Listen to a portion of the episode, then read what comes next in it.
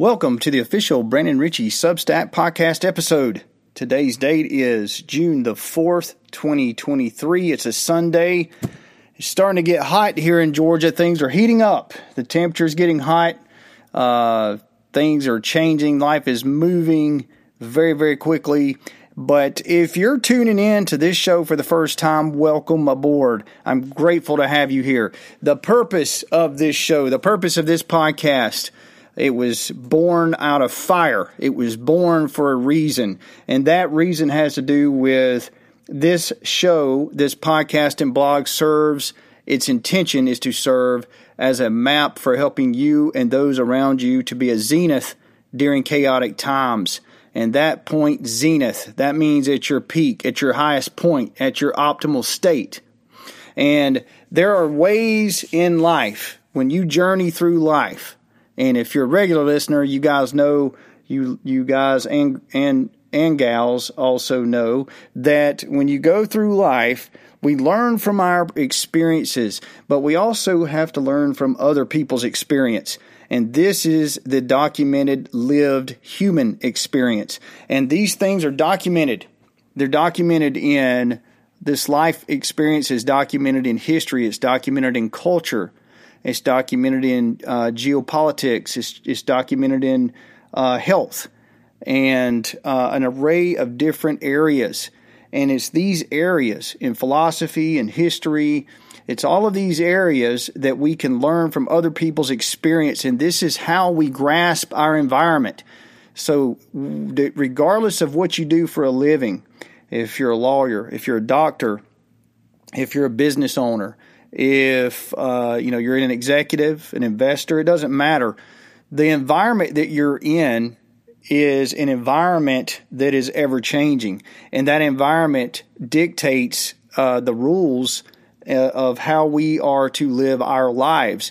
And if we continue to give in to those rules without changing or without challenging the system, uh, to move those into a different direction, then we continue to succumb to that environment that is kind of dictating us instead of us dictating the outcome of it. And that's the point of this show. This is about insight, it's about introspection, it's about your ability to take knowledge, knowledge is put in front of you, knowledge that's backed by objective reality, knowledge that's backed by objective experience of real people. This is not fiction, okay? And if there is fiction involved in some explanation, that fiction is often based in objective reality. So, this is the whole point. So, we want to take this knowledge base, okay, for you and to optimize you mentally and physically. And by doing so, we create a new ecosystem. We create a new environment. We create a new world. One where we're not under the boot of someone or something else. All right? And that's the key. And to do that, I need your help. And the way I need your help is I need you, if you're a new listener, I need you to go to brandonritchie.substack.com, or if you happen to already be here on the Substack, make sure you scroll down below the fold there. You'll see this entire article of this episode or if you're on another or go to another episode when you want to listen to that, you can do the same thing and subscribe. Just make sure you can find a subscri- subscription box. You can subscribe uh, when you come to the site. You're hit with it. You can choose to be a free subscriber, or if you want to go the next step and exercise that agency I'm talking about to to transform and change the environment, I would very much appreciate it with the new subscription based model, if you scroll down below there, you can also become a paid subscriber.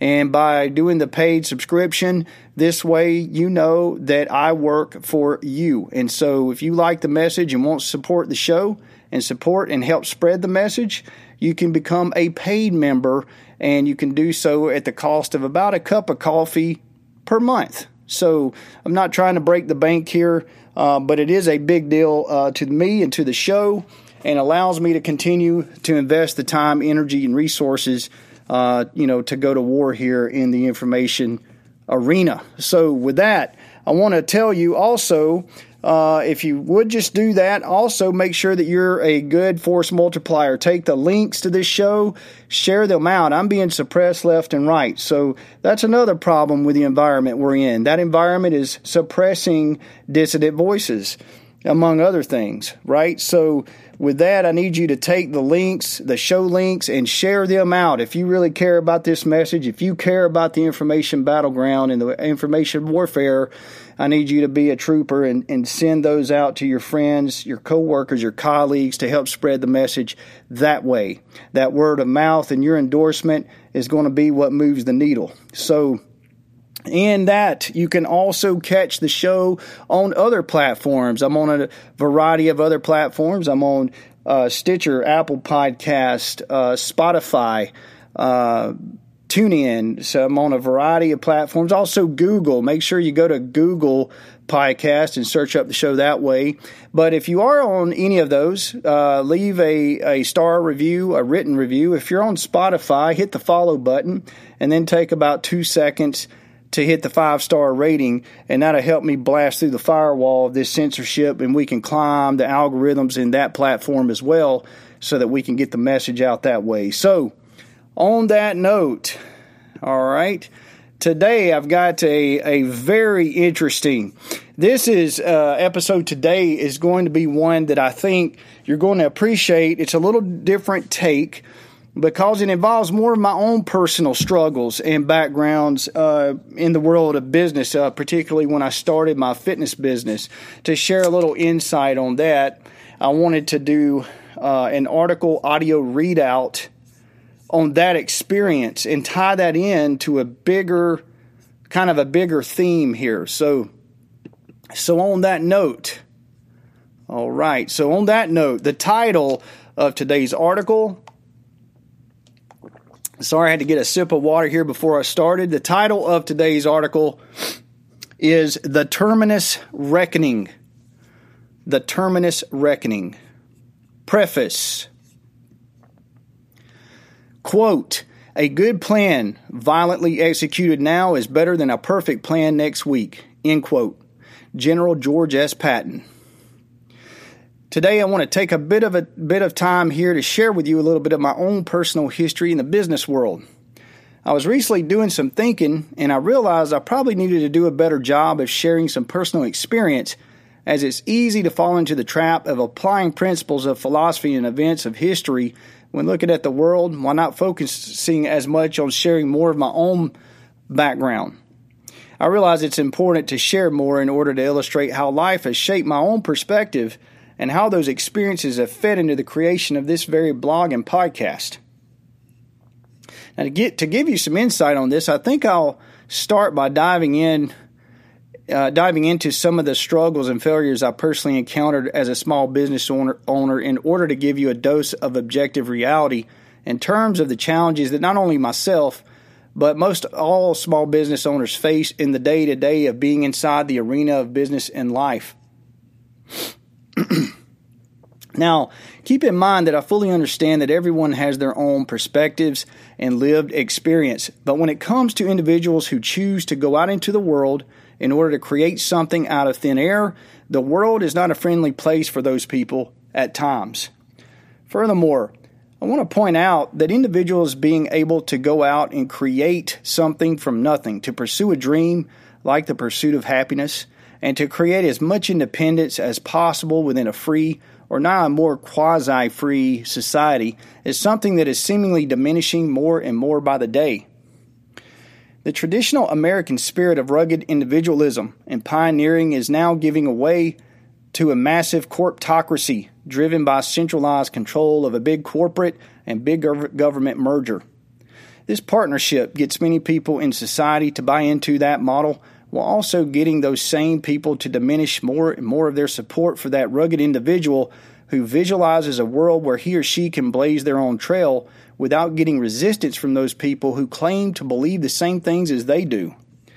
This problem continues to grow because, in reality, much of society doesn't recognize or demonstrate their support for many of these pioneering individuals with their dollars and their votes. Or if they do, that trailblazer must end up sacrificing a lot more in life in order to achieve that support from the observing consumer public. All right. In other words, many small business owners may run the risk of experiencing a Pyrrhic victory or form of success in their very attempt to pursue the more the more difficult to achieve American dream in this day and age. I can attest to this personally, as when I started my fitness business back in 2005, I had to endure a bit of a rough start. In the first few months, I had unknowingly gotten mixed up in some corrupt business relationships with some dishonest and greedy people.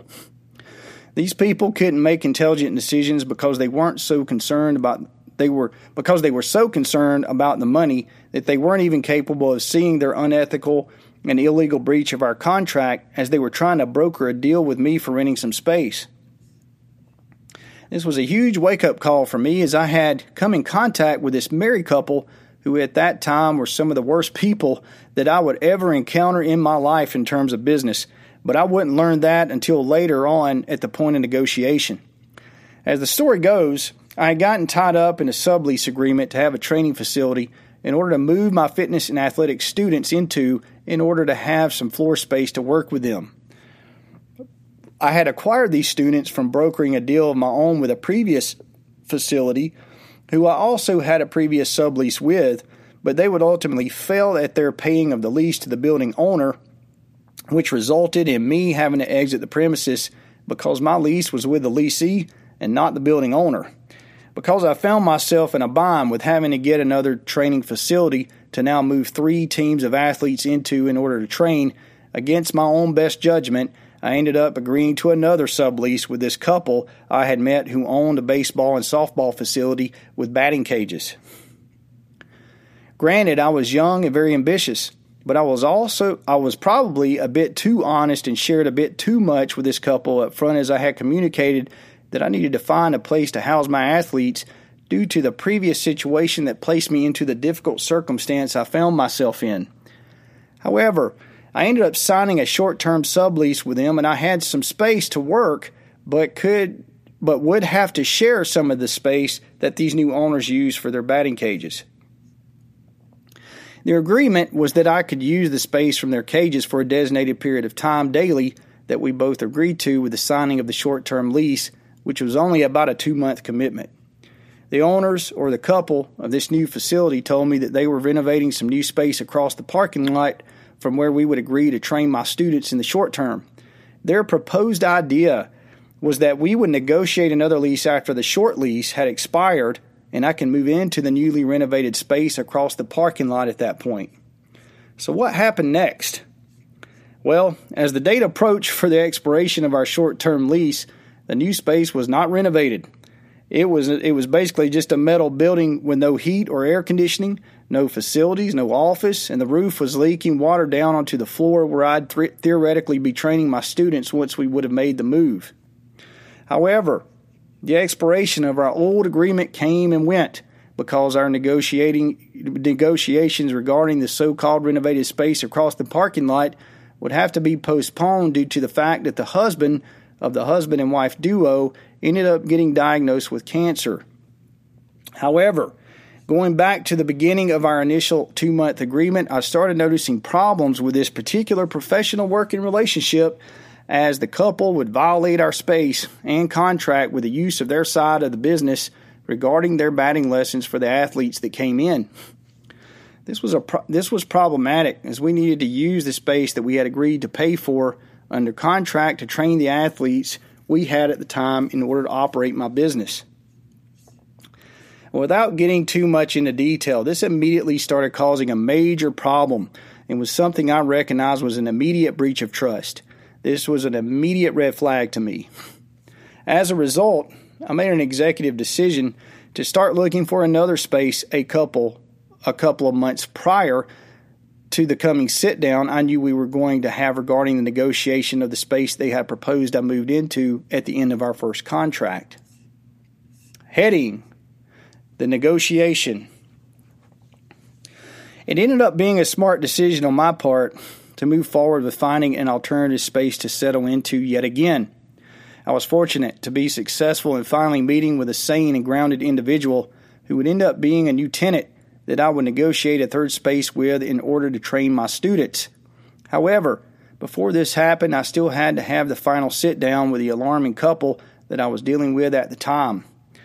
Because I had initiated the meeting with the third guy that offered me the best option, I knew going into the negotiation with a questionable couple that I had some leverage that they were unaware of at the point of the meeting.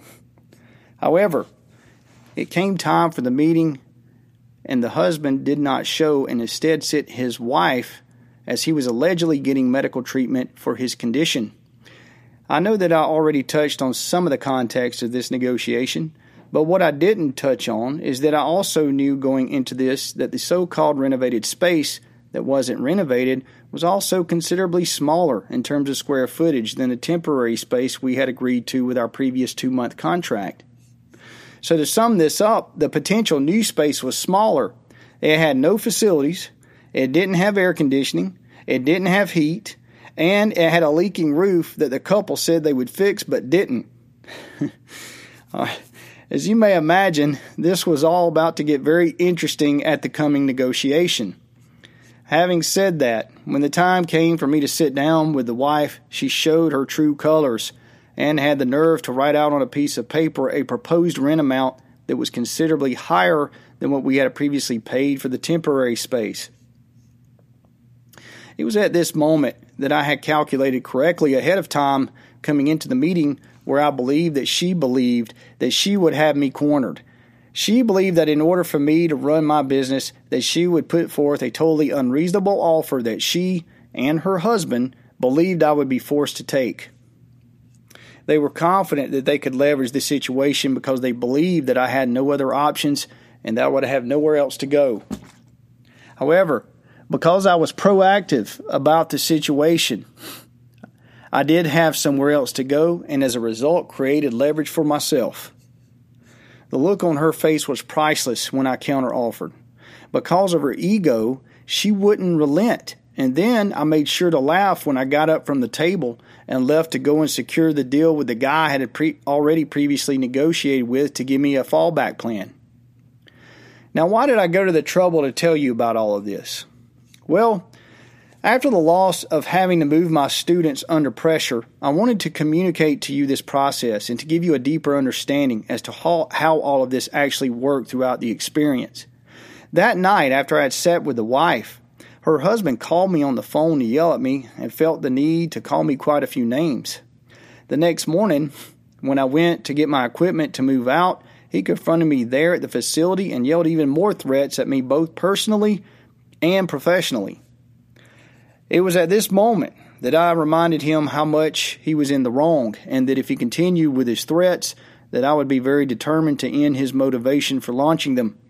At this point, the situation was neutralized. During that particular experience, I learned a lot.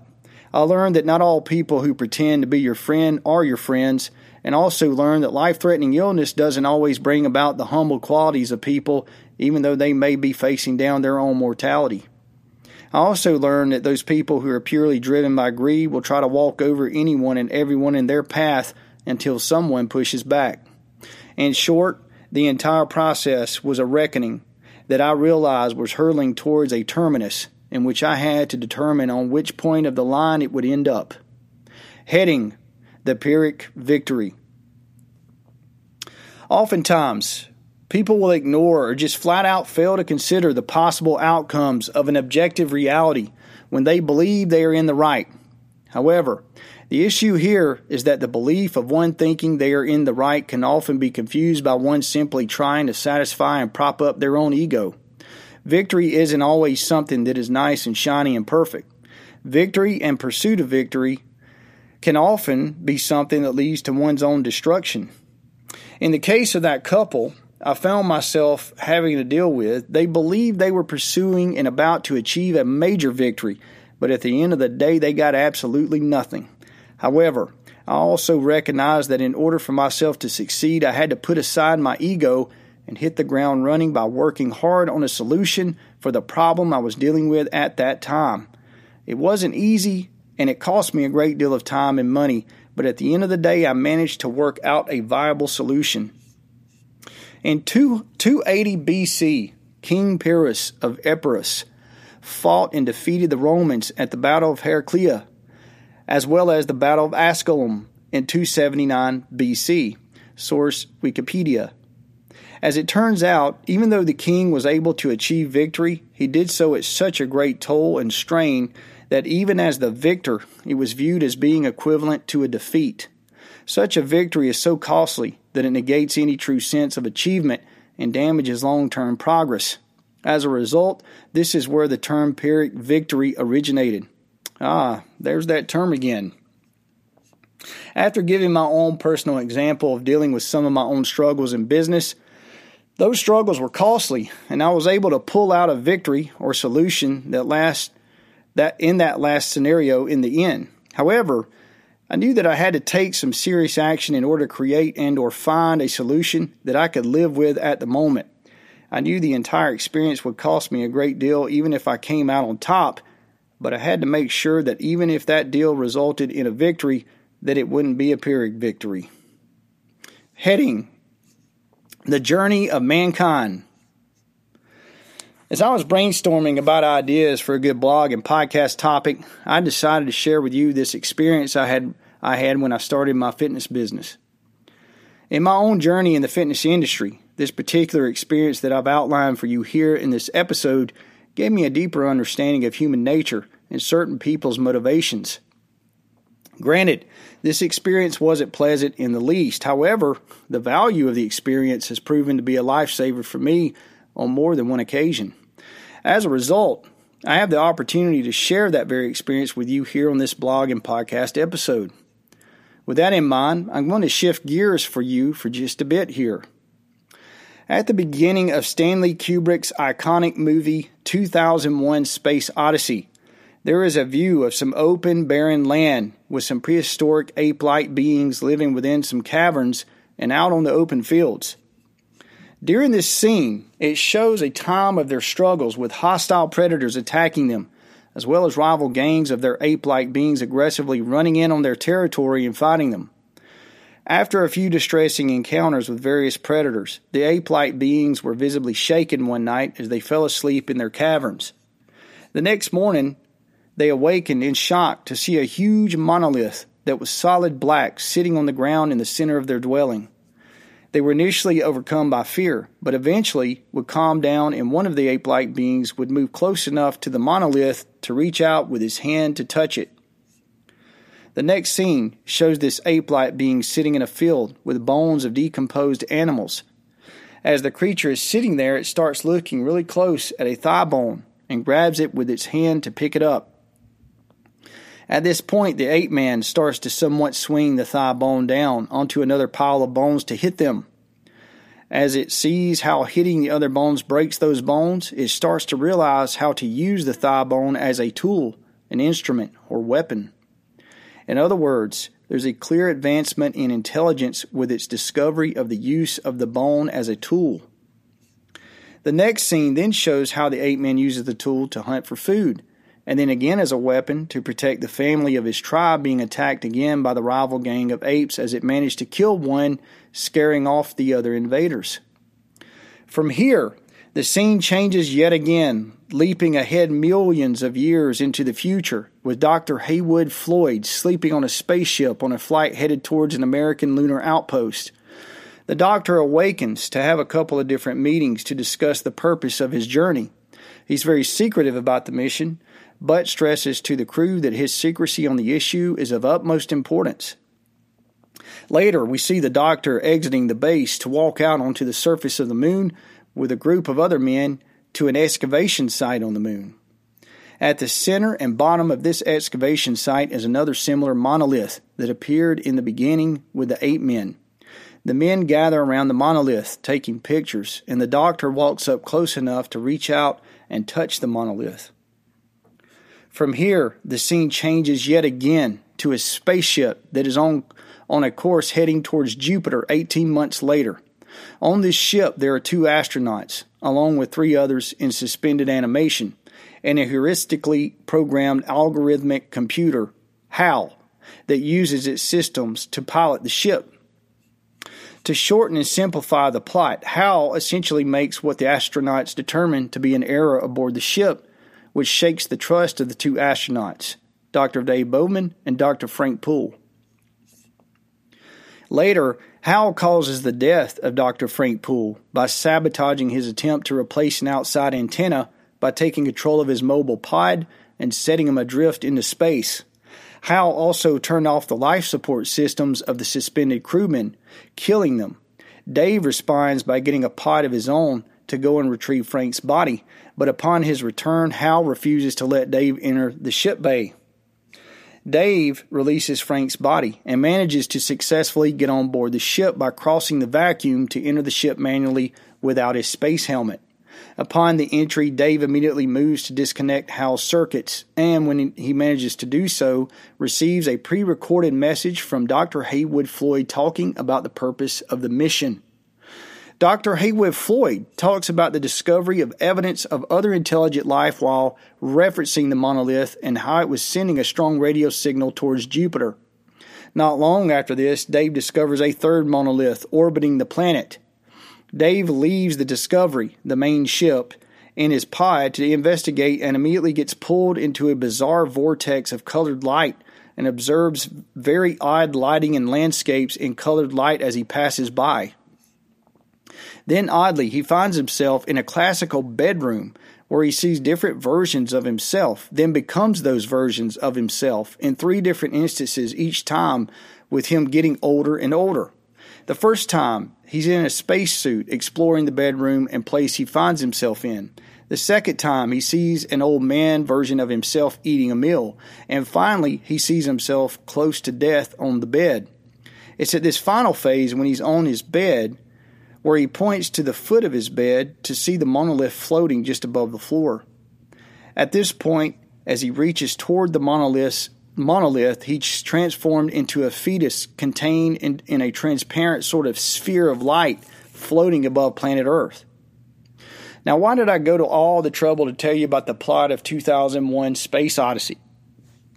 The answer is that it is simple because it has to do with my interpretation of the movie's plot, which, in my view, is Stanley Kubrick's explanation of mankind's journey from the primitive to the advancement, and ultimately with the advancement causing mankind's ultimate destruction.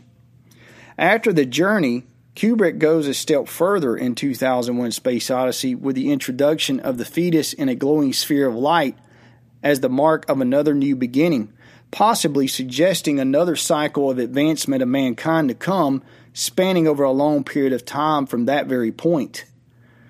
Granted, for that new beginning to occur, the cycle of mankind started out more primitive and ultimately advanced to a point that mankind's advancement led to his own destruction.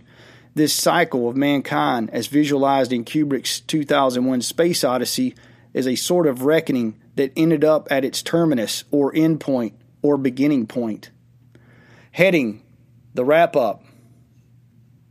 The cycle of my own journey early on in my business, as I described here, was a reckoning, just as Kubrick's 2001 Space Odyssey was a reckoning for all of mankind.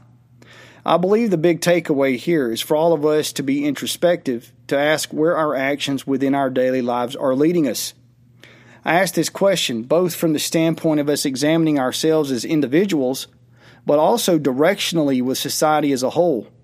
In other words, there are real big problems that are coming down the track for our society as a whole across many fronts. For instance, we are facing another 6 to 9 trillion dollars in national debt. We are depleting our ammunition by sending everything to Ukraine to worry more about their borders than our own. Meanwhile, our border is dealing with a full on invasion. The banks are being nationalized. The U.S. dollar currency is tanking from out of control spending. Dissidents here in the U.S. are being imprisoned. Our manufacturing is, is controlled by the CCP. The CCP is also showing military aggression, and the threat of AI is looming. Even Kubrick pointed out the dangers of AI with HAL turning on its human counterparts as the advancement of man led to the destruction of man in the end of the movie. All I'm saying is that we are at a precipice with all of these things reaching a point of critical mass. However, this is the point of this show to help all of us to realize how we must look inward as seeking the solutions to our problems by putting actions behind our daily lives to fix these problems. By recognizing these problems, we can make the individual choice within ourselves not to support the institutional things that bring about these destructive problems. We can act and use our decision making and actions to garner more support for, bo- for boycotts while simultaneously boycotting institutions that are bringing about more and more destruction to society as a whole.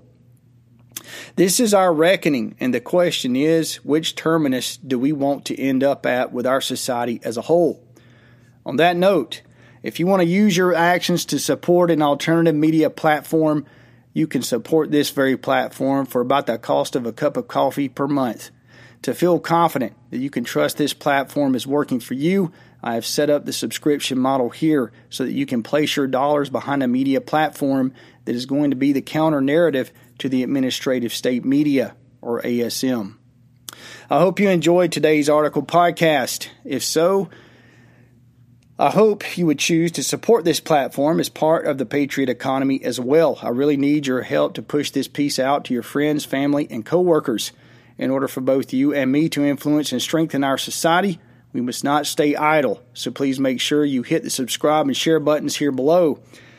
Spreading messages like this one is how we influence our culture, and I need your help in order to do it. Also, listen to this episode here on Spotify, Apple Podcast, Stitcher, TuneIn, Pocket Cast. If you like this podcast and, and the message, please take a moment to give it a five star rating on the Spotify platform. Also, to connect with me, please make sure you join me here on Twitter, Facebook, Gettr, and now on Substack's new social media called Notes. Stay strong, stay focused, stay active, subscribe, share, and have a great day.